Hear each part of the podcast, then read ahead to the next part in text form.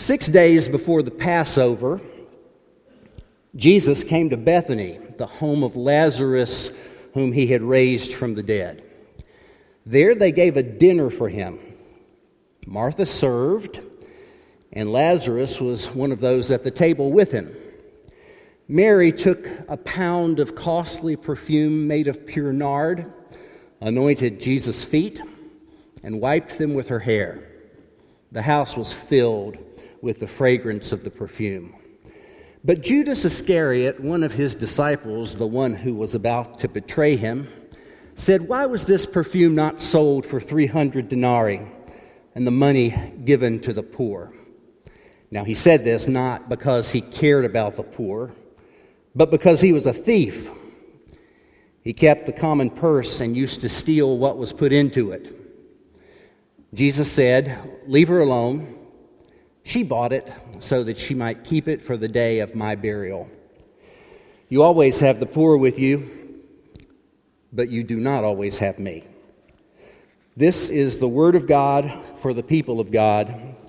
Thanks be to God. Amen. You may be seated. Dear Lord, we pray for your servants' lips, for your people's ears and hearts, that today, as they are joined together, the seed of your word might be planted, and we pray that seed would be brought forth with an everlasting resurrection joy. In the name of Jesus Christ, we pray. Amen. Jack plays the bagpipes from Lexington, and it's a nice party trick, but it also gets him some gigs here and there. And every now and then, a funeral home will call him. And so uh, Jack got a call this past October uh, about a woman who was going to be buried in eastern Kentucky. She'd lived in New Jersey for most of her life, but had ties to eastern Kentucky. And so the, the family just wanted uh, Amazing Grace played twice at the graveside. The funeral director said, Now, there'll just be a couple of people there from the funeral home, and the husband will be there, and, and maybe a brother or sister. It's going to be a very small thing. But if you can just go and play Amazing Grace, that's what we need done. Well, I don't know about you, but occasionally I do something dumb like forget to plug my phone in at night, which is okay until you need it for something in the daytime, and poor Jack. Poor Jack plugged into his GPS the location of this graveside service and about seven miles from where he was supposed to be, the phone just went dead. He thought, okay, I'm going to turn left here, and he turned left there, and there wasn't anything. The next place didn't look like a place there would be any cemetery, so he didn't turn there. He looked at his watch and he was running a little late, and so finally he made the next left turn that, that he could, and he was absolutely thrilled to see. A white van with an older gentleman standing next to it, and two guys with, with shovels in their hands. He was embarrassed because he'd almost missed it. But he pulled up and hastily grabbed his bagpipe and, and put it on, and he approached the older man and the, the, the two younger gentlemen, and, and he started playing Amazing Grace and he played it with gusto and with gumption. And when he had finished playing it through twice, the three men just looked at him. Not knowing what else to do, Jack said, Let us pray. He said, Lord, it is difficult in times like this to trust you, but I pray that you would give us all strength, that you would give us all courage I pray that you would be with us in a special way today. Amen. And he went by and he shook the three men's hand and he got in his car and he drove away. At which point, the older gentleman who had been leaning up against the van said, I've been putting in septic tanks for over 40 years now. And I had never seen anything like that before. It's an unusual scene, okay? We've got Mary and Martha and Lazarus and Jesus. They're having a dinner, and suddenly Mary comes in and she's got this extraordinarily expensive bottle of perfume. How expensive was it? Well, Judas ends up saying it could have been sold for 300 denarii. Now, a denarius was the average day laborer's wage. And so, for the average day laborer, we've got 300 days worth of labor that are here in this bottle. This is no cheap perfume, this is no imitation perfume. It's not inspired by, it is, in fact, the real thing. And Mary comes in and she pours it on the feet of Jesus. She pours it on the feet of Jesus. One of the things that I find interesting about these eight verses is that if you really look, Judas gets more attention than we might think he would get in this brief passage. If I were dividing this passage up and, and making an outline, here's what I'd say. Verses 1 and 2 are the setting of the story. It tells us where Jesus is, it tells us what's going on. Verse 3, the single verse, talks about Mary coming in and, pouring the perfume on Jesus' feet. And verses 4, 5, and 6, the largest chunk of verses in this eight verse block, are given to Judas. Judas objects. Judas says, What a waste. Judas says this money could have been given to the poor. Jesus responds in verses 7 and 8. But we learn some things about Judas. First of all, we learn that Judas is going to betray Jesus, that this, this journey from Bethany to Jerusalem is one in which Jesus is going to be betrayed. We learn that Judas has a real judgmental streak. It doesn't really matter to him one way or the other how Mary's money is used. He didn't have the 300 denarii to begin with. He wasn't going to get the 300 denarii unless she did what he wanted her to do for purposes that were less than pure. And yet, Judas is more than happy to call her out publicly on how she used her money. Judas is more than happy to tell her how she should have done something with it that she didn't do. We also learned that Judas has a serious char- character flaw. We know that here as we're not quite heading into Holy Week, but we're not far from it. We know that Judas has more than one character flaw, but here's the one we learn about here it's that he's a thief. Judas is a thief. He's the treasurer of the disciples, and when he wants something, he is a little, a little more keen than he ought to be to simply take out what he wishes and do with it as he pleases. Uh, man I know got a call from a woman in his church, his treasurer. It was a Sunday afternoon about 20 years ago. And he drives up in her yard and she comes out of the door running toward him, weeping, weeping. She says, I'm a thief, I'm a thief. He said, Now, what in the world makes you say you're a thief? She said, For 15 years I've been keeping two sets of books for the church. I'm a thief. At which point my friend says, Yes, you are a thief. You are. It's one of the few instances like that where there was a, a, beautiful reconciliation story that followed that. She made things right again. It took a long time to make things right again. She managed to continue to be a part of that congregation. She is not, nor ever will be again, the treasurer of that church. Judas we are told, has this serious character flaw. He's a thief. And then we learn about Lazarus and Mary and Martha.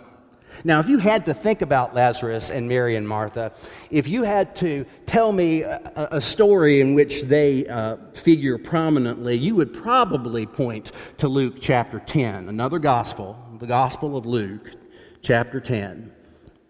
Now, as they went on their way, he entered a certain village where a woman named Martha welcomed him into her home.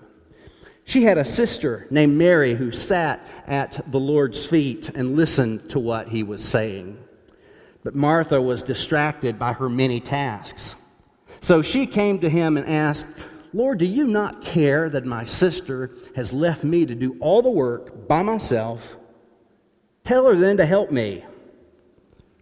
But the Lord answered her, Martha, Martha, you are worried and distracted by many things there is need of only one thing. And Mary has chosen the better part, which will not be taken away from her. That's why church people have said things like, just call me Martha, for many years now. It's why some people can continue to say, you know, I, I struggle between being a Mary and being a Martha. So, with that in mind, we look at John's description of this. John says, Six days before the Passover, Jesus came to Bethany, the home of Lazarus, whom he has raised from the dead. Now, by the way, there comes a point in theology of the early church where whom he had raised from the dead almost becomes Lazarus' last name. Whenever we hear about Lazarus, we hear about Lazarus whom he had raised from the dead. This was such a description of Lazarus Lazarus, whom he had raised from the dead, that we just read. Our text today is chapter 12 of John, verses 1 through 8.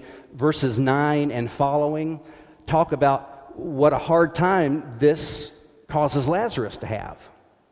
Lazarus becomes a marked man. He is the visible, walking manifestation of a miracle. And those who want to turn their backs on Jesus have to contend with Lazarus walking around.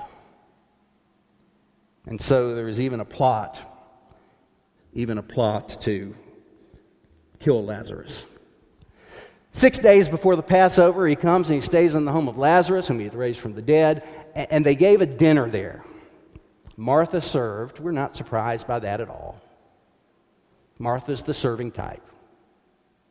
Lazarus was one of those at the table with him. And Mary took a pound of costly perfume, perfume made of pure nard, anointed Jesus' feet, and wiped them with her hair. And the house was filled with the fragrance of the perfume. Now, let me just say something about Martha and Mary. Number one, we can't diminish Martha's work. If you've ever been on the band boosters, if you've ever been a part of any organization that attempted to get something done, if you've ever been a part of a church, if there's not a Martha around, not much happens.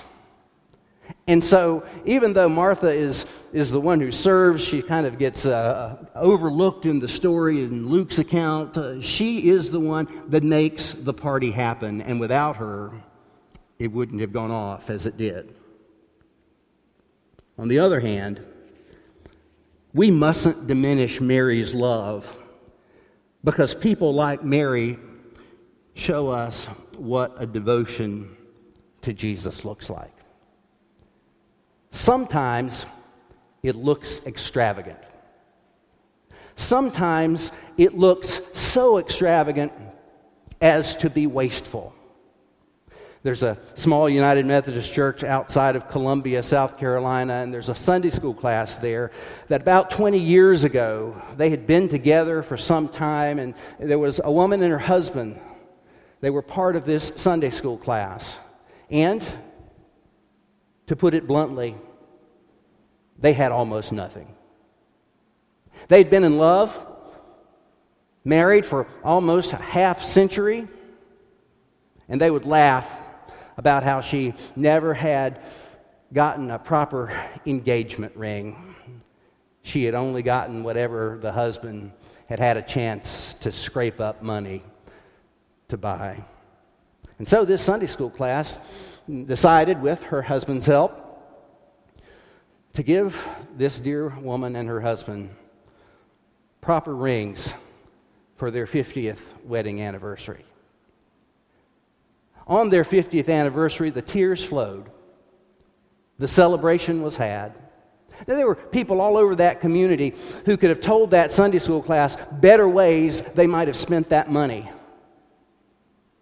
Buying a diamond ring for somebody who's been married for 50 years, what in the world do you think? Spending money in that kind of way. I'll tell you what I think. I think this dear man and this woman were loved by those around them. And I think that love was extravagant love. And I think that love helped them to see Jesus' love for them. As we look at the text today, the theme of life and death comes up. It takes place the home of Lazarus, whom he had raised from the dead. That's practically Lazarus' last name, like I said. But then at the very end of this passage, we find, Leave her alone, Jesus saying to, Ju- to Judas. She bought it, this costly bottle of perfume. She's anointing my feet, but whatever's left over, she's going to keep it for the day of my burial.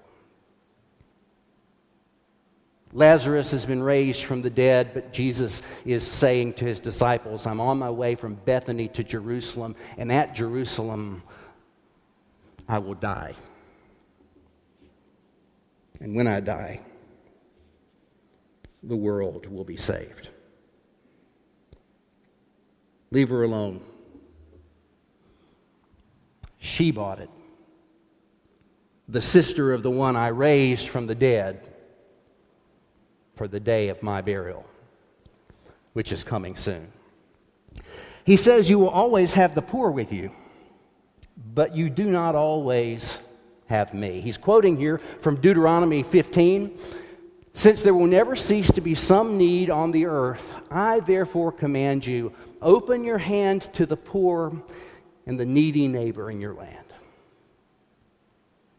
There will never come a time in your life or mine when generosity is not called for. There will never come a time when God does not call us to be a giving people. There will always, always, always be need. But in addition to the need that we might see around us every day, there are chances that we have to offer extravagant love. Now, I call these once in a lifetime extravagances, opportunities for extravagance. If we're lucky, we might get three, maybe four or five in a lifetime. But there are these once in a lifetime opportunities to make a difference and to be the kind of person that Jesus calls us to be because we are so full of the love of Jesus that we are full to overflowing. Now, extravagant generosity, that is not about earning our way to heaven. You're not going to earn your way to heaven, it's by grace we're saved. It's not about other people patting us on the back and saying, Good job, good job. Sometimes this extravagant generosity is done without our left hand knowing what our right hand is doing. But there are these opportunities when we are given the chance to do something that is so meaningful that for someone, for some scenario, for some group or something, things will never be the same. I love the way the gospel says the house was filled with the fragrance of the perfume. Uh, okay i really wanted to bring my incense. I am a incense burning pastor. Sometimes you will open the door in my study and it will be smoky smoky smoky. I am not smoking a cigar. I am burning incense. You can see the shafts of light through the window. It's absolutely amazing. We had a group of firefighters that came in to get uh, early early in the pandemic. They came in to get their first vaccine, and one of them said, "There's a fire! There's a fire in the church." Paul Johnson said, "No, it's just the pastor." Just the pastor burning incense. I was going to do that, but I know that about one in a hundred people has this, um, this real inability to, to be in the presence of smells. But I, I wish that you could know how amazing spikenard smells. In Jerusalem, at the Church of the Holy Sepulchre, there's this, this large slab of marble, which is the slab of marble upon which it is said that the body of Jesus is prepared. And there, dripping onto that slab of marble, is this extraordinary blend of spices. And if you place your hand on that, on that marble, the scent will be with you. You can wash your hands, you can bathe, you can do whatever you want, but two days later, you still can smell on your hand this scent that is so unique and so amazing. The house was filled with the fragrance of the perfume. It shows that the perfume wasn't imitation, it was real. It shows that this is powerful, pungent stuff. And you know, Mary didn't have a whole lot to say to Judas after he publicly rebuked her. Jesus was the one who responded. But I wish Mary had had the opportunity. And I think if she had had the opportunity to defend herself, I think she would have said, I did it because I love Jesus.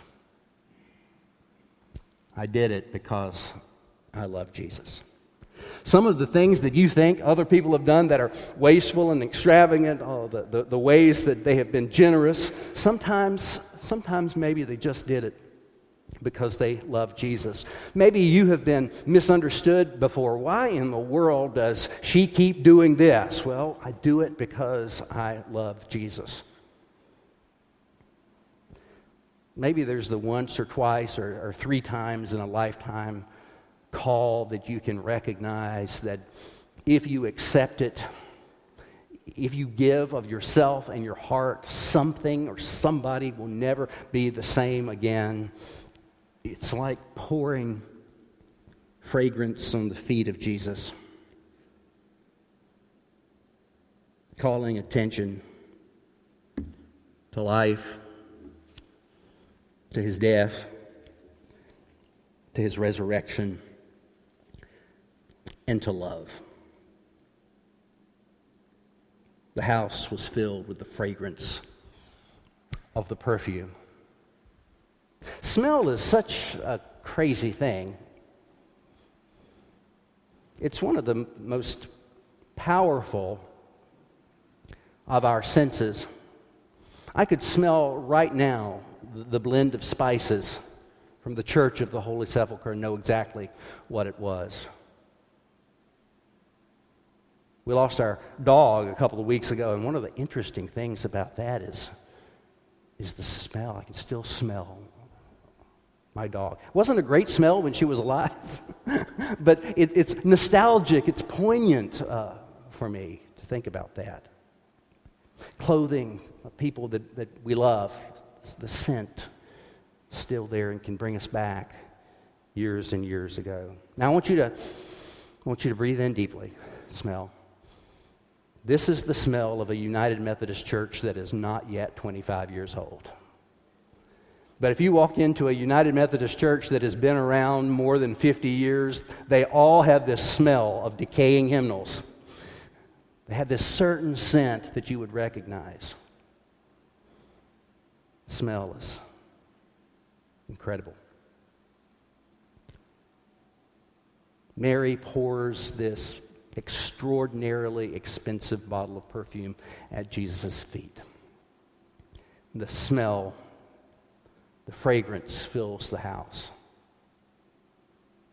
Judas, the one with all the problems, points a finger and says, You should have done something more responsible with that.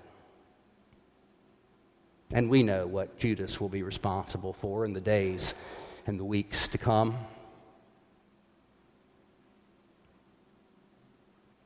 Jesus recognizes it as an act of love. Our senses get involved. When we celebrate Holy Communion, our senses get involved smell, taste, touch. Our senses get involved as we say together, Christ has died, Christ is risen, Christ will come again, and we hear the congregation. Our senses get involved as we see the bread broken, the cup filled.